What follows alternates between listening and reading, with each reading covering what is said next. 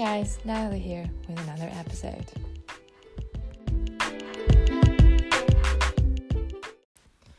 Yo, I am home in Ukraine sipping on some tea and eating too much candy. Always, hello. Sorry.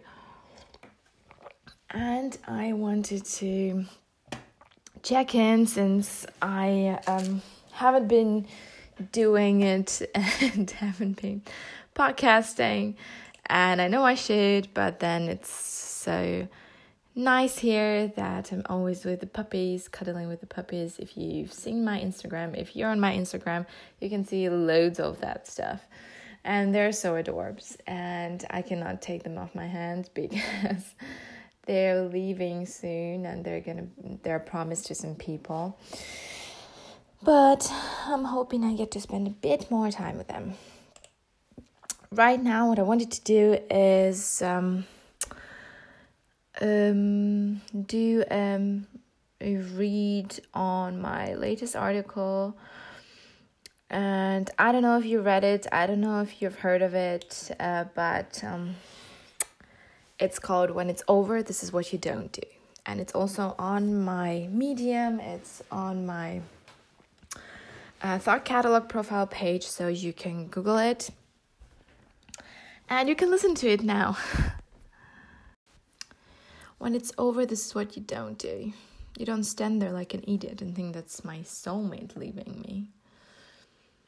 Okay, so it was originally published on Thought Catalog not so long ago.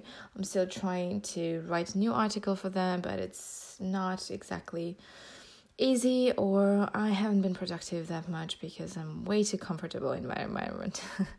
anyway, here goes. You don't get hung up on some random Instagram accounts of cute guys or hot girls whose body you'd like to have. You don't answer that random douche who slid into your DMs and would like to slide into your pants. You don't lose your cool and go all batshit crazy on boyfriend long gone or an ex long left. You don't stand there like an idiot and think, that's my soul soulmate leaving me. You don't do that. You go home and you pick up the pieces. You cry and you let your roommate hear it. There's no way to muffle those tears when you sleep pretty much back to back. Next thing you know, you'll find out that she was telling people around her that you were crying every night, and poor her, she didn't know what to do. You feel like smacking her white as snow face. You don't stalk his Facebook, you just don't. It's an absolute no go. You want to see him happy, or do you want to see him miserable? Whichever it is, prepare yourself to be disappointed. You don't spend years mourning your relationship, which was totally based on mind blowing sex. You don't write countless articles and angry pieces about him. You don't imagine him coming back to you and punching, punching him in the face. You don't build up conversations in your head that you know will never happen. You don't talk about him to your best friend because, pathetically enough, he was a good boyfriend, the best one you've ever had. And I said, pathetic. You don't really know how he who he thought he was for you. Summer crossover fling, way too long rebound. Well, congrats. I hope you rebounded your past relationship out of your mind and heart. Now you can go and find yourself someone you actually want to be with. You don't write angry articles about him, and if you do, you don't care if he ever reads it.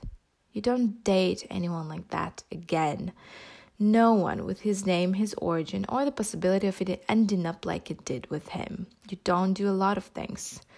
There's a ton of things you shouldn't do. But guess what? I'm pretty sure I did it all, and I don't care. This is why you actually do. You don't care. You are a human. You have feelings and you've been hurt. It is justifiable. Your behavior is justifiable. And even if it's not, who cares? I don't. I'm done caring people would judge anyway. And if he ever reads anything written about him, maybe he'll understand that he hurt someone really bad and she didn't deserve it. She didn't deserve it one bit. And you don't cry while you write this because that might seem like you actually had feelings for the guy. Feelings he never really had for you.